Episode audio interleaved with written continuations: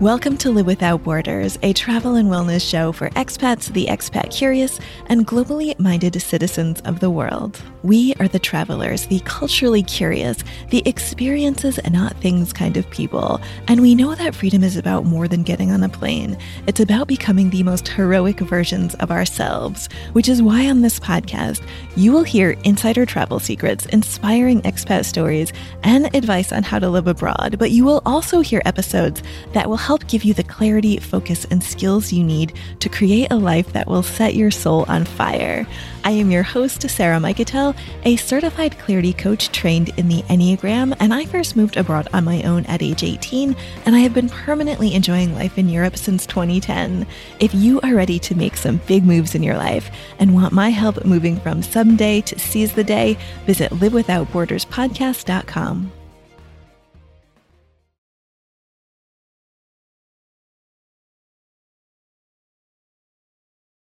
Today, I am continuing my conversation with Dr. Chocolate Kristy Leissle, an American who now lives in South Africa. Kristy is the author of Cocoa and co-founder of the Cocoapreneurship Institute of Ghana, and she spent four years living in that country. In this episode, she shares why this part of Africa is so special to her and what we should see and do when we go to Ghana on our travels. Enjoy. You spent about four years in Ghana. Why did you choose to make that your home for several years? Wow, it's oh gosh, I I love it so much. I love West Africa and my first experience after that first trip through southern Africa where I was a traveler only. I went from Cape Town to I went from Cape Town to Nairobi. That was my first trip, but it was just travel not just travel. I shouldn't say just because travel is important and meaningful and we can learn many things. When I came back to live here, though, my first experience living in Africa full time was in West Africa, in Benin, in fact. And I just felt like I at first I didn't comprehend the world, but I started myself on that journey of wanting to comprehend this different place and wanting to immerse myself so much that I that became a second home for me, an environment where I felt like I could move like fluently, you know, in my everyday. And and I probably wouldn't have expressed it like that at the time, but I know that's what I felt. I wanted to make a life for myself that was different to the life I'd known growing up. And so when it was time in my my graduate career to choose a place to conduct my my field work, my research, and shape, you know, my dissertation, West Africa was for me the first choice always. And so Ghana, you know, I studied cocoa and chocolate, and Ghana is the world's second largest cocoa producing country, and it was a obvious choice for me from an intellectual perspective, from a fieldwork perspective. It just also was an emotionally, you know, good choice for me because I loved that part of the world. What do you love most about it?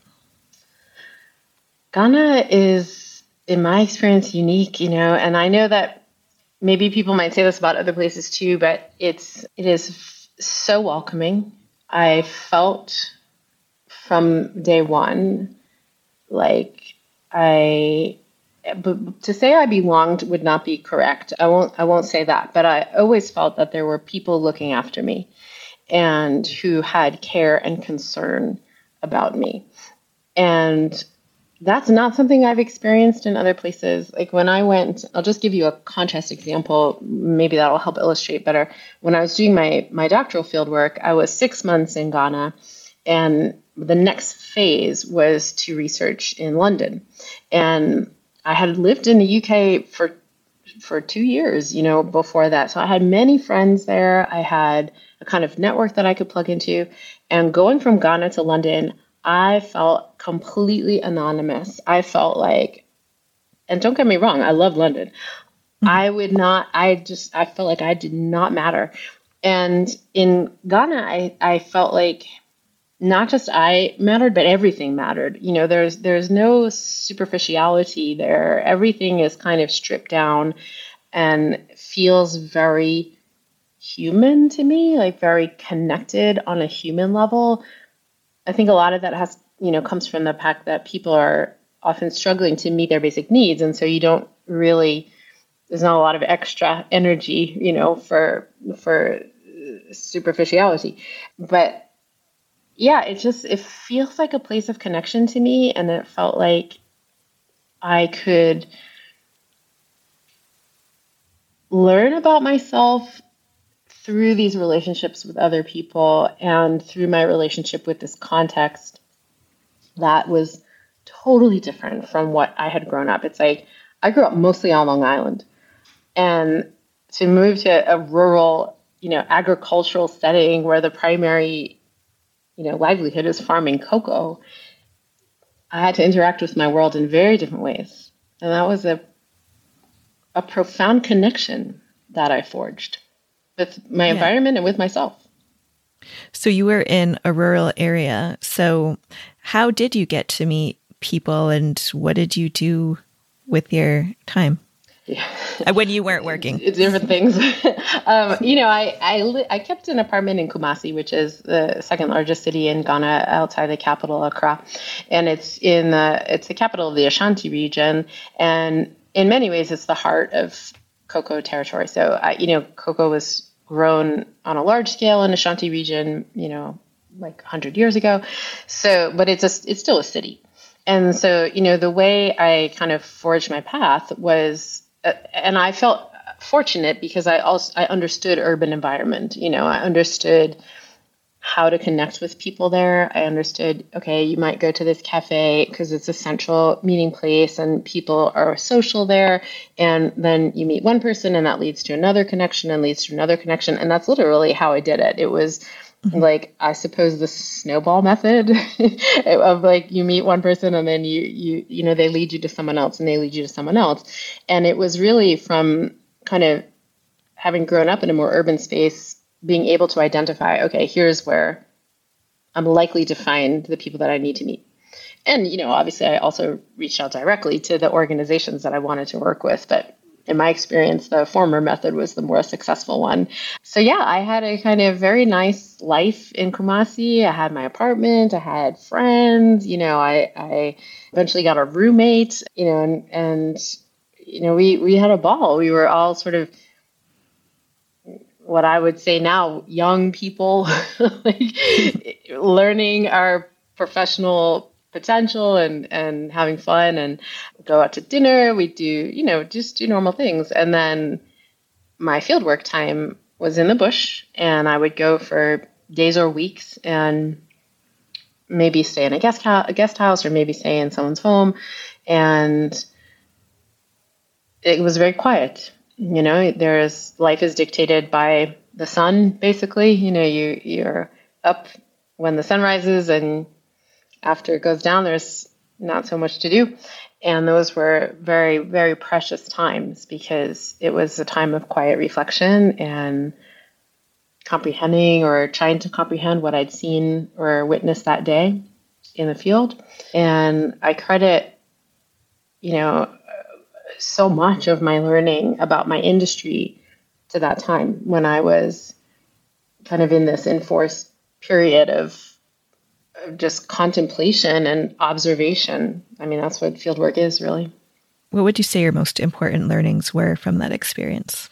From my fieldwork, you know, probably my most, among my most important learnings were that I was as different as the experiences that other people have. And, you know, I'm talking about cocoa farmers who I was interviewing and doing participant observation with, you know, as different as our day to day experiences were and our growing up context where we also had commonalities, you know, it's like I think there's a danger in research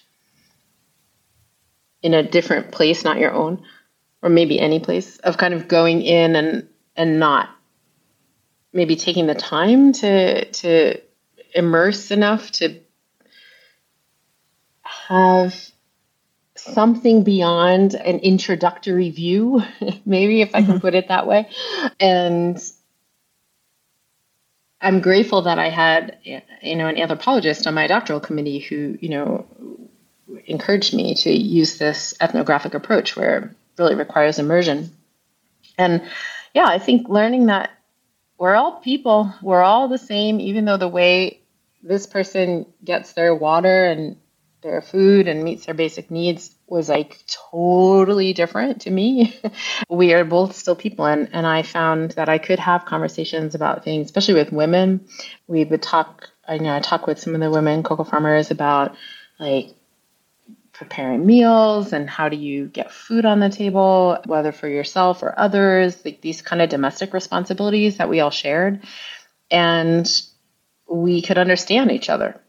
You know, so it wasn't just like going and find out all about cocoa farming. You know, it was like right. discovering that there were things we shared. And and I'll say the opposite thing too. The other re- the really meaningful thing was that I understood difference. You know, I understood that I will never understand this other person's experience because our contexts were so different. And that was equally important for me as a learning that like to to begin to recognize that I didn't know what I didn't know and that mm-hmm. I'd probably never find out. So shared experiences but also experiences that would be impossible to share. I think would be the best way I can describe it.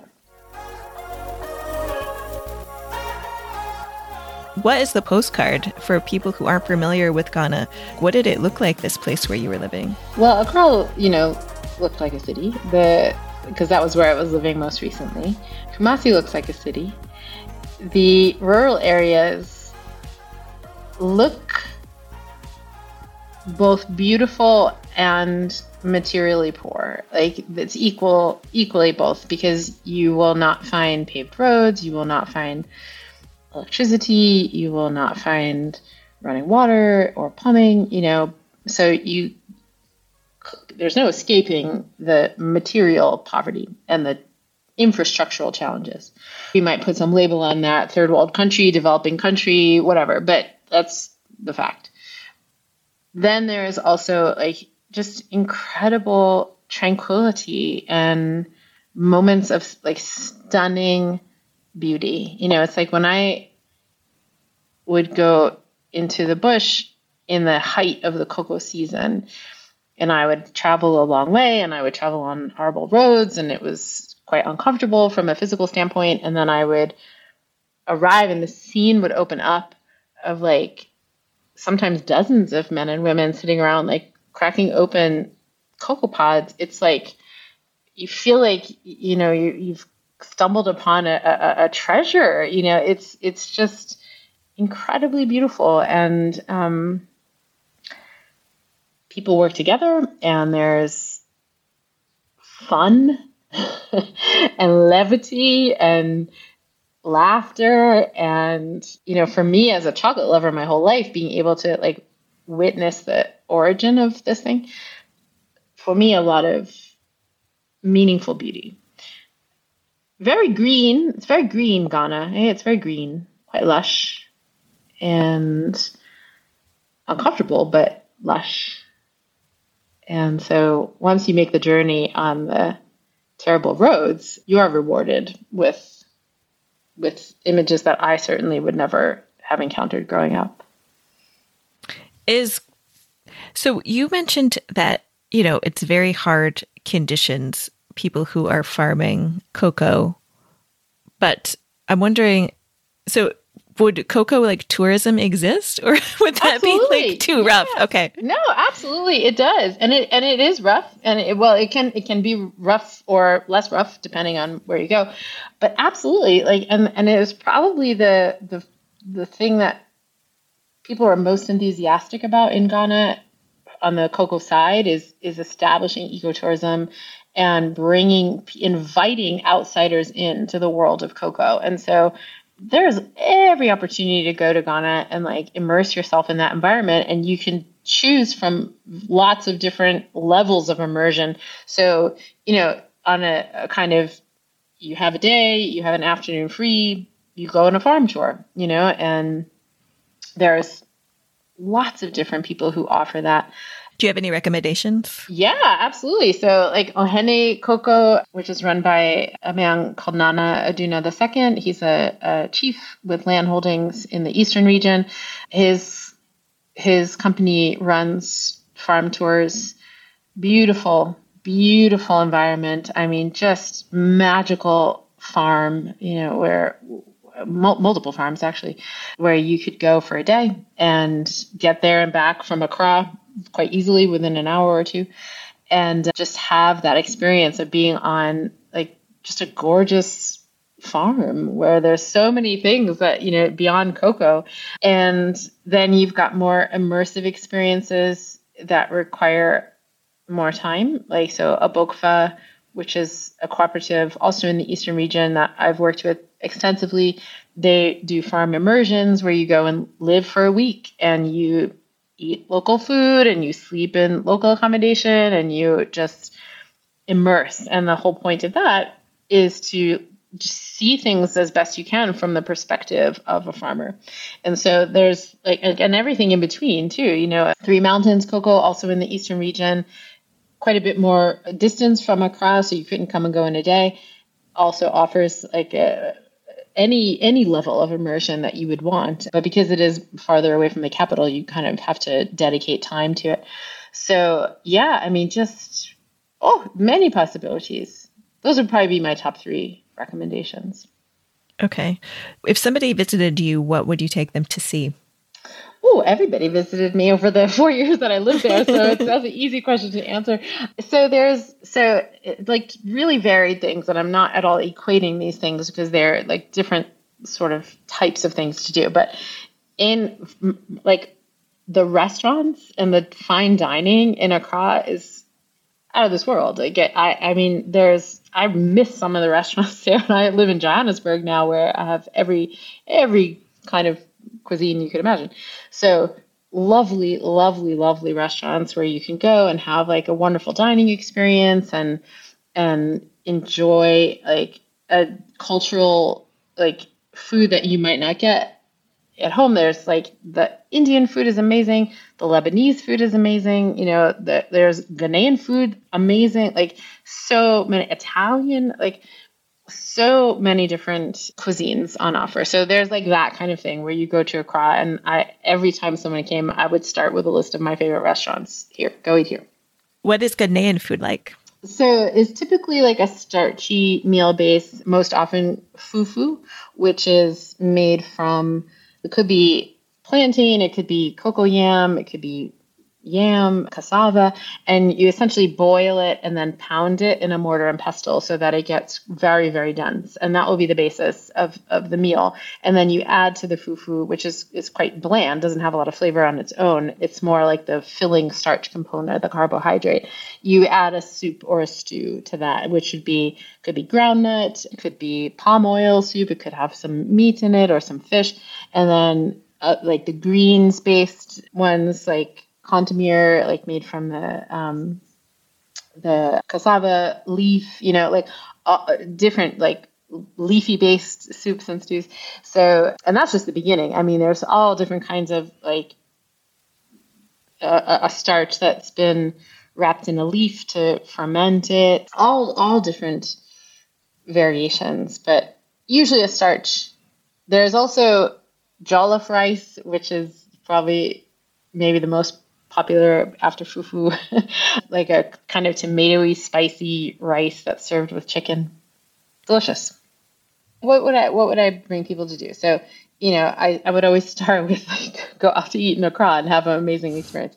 And then Cocoa Farm tours would be another big thing I would bring people to do. So you can you need a little bit of organization for that, but you you know can definitely go and have a farm experience, the ones I mentioned before, or just the best way to do it is kind of like who do I know there and or who do I have a friend of a friend, you know, and you just send the email or call and eventually probably not after very long you will get to someone who is involved with cocoa. You know, you just don't have to go very far to find someone who can facilitate a farm tour.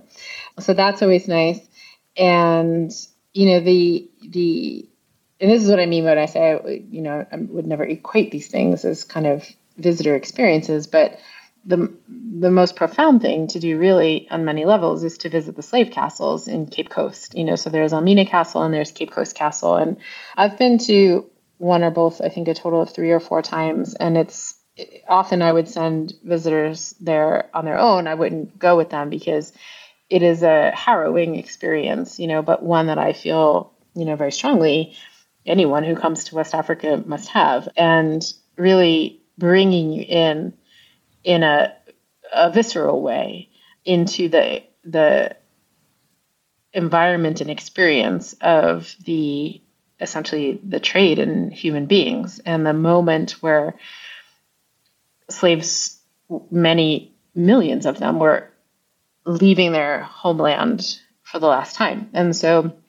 that is very difficult emotionally mentally psychologically, it's very, very, very hard thing to do. But it, I think anyone who traveled to West Africa would be remiss if they didn't do it. It's a part yeah. of our history, and confronting that history, I think, is very important. Yeah, I think bearing witness is something that we should all, it's like our duty. I believe so. We're all bound to it even if it didn't happen during our lifetime and it's it's a necessity i think. I mean and then a different thing which again i'll really I, I can't say this enough but it's like uh, i'm not equating these things. I'm not like making a laundry list of tourist activities and saying they're all similar but um, you have to go to the markets, you know, and so uh, every Saturday in Accra there will be multiple markets, crafts, food, produce, you know, like the most incredible fashion. You know, it's like I had a fashion designer that I love to shop with, and God, his name is Larry J. And, you know, just incredible haute couture, like, and everyday items that, you know, you just are magical in that, you know, they just capture the essence of West African culture in in ways that you know very few other things do. So yeah, definitely hit up the markets. There's a great market on Saturdays at the Du Bois Center, W.E. Du Bois, who died in Ghana. He he emigrated and and lived out his final days in Accra. Is now a cultural center where they have a wonderful Saturday market, and there's others as well. So Ah, these are all great ideas. Well, thank you so much for making the time. Where can people find out more about you? I'm always at Doc of Choc, um, D O C O F C H O C, um, short for Dr. Chocolate. and, um, yeah, so the Doc of Choc on Instagram and my website, docofchoc.com. And yeah, different conferences I'm usually around during the conference sort of season, which is generally this time of year um, or a little bit earlier. Great. Well, thank you again. This was a wonderful conversation. Thank you so much. This was just fantastic. Really, really enjoyed it and really grateful for your, your thought provoking questions. So thank you. That's all for now. Go ahead and follow the show or hit subscribe so you can hear more episodes like this. And if you would like my help taking bold action on your own dreams, like living abroad, changing careers, and other life transitions, visit livewithoutborderspodcast.com. Thanks for listening and have a beautiful week wherever you are.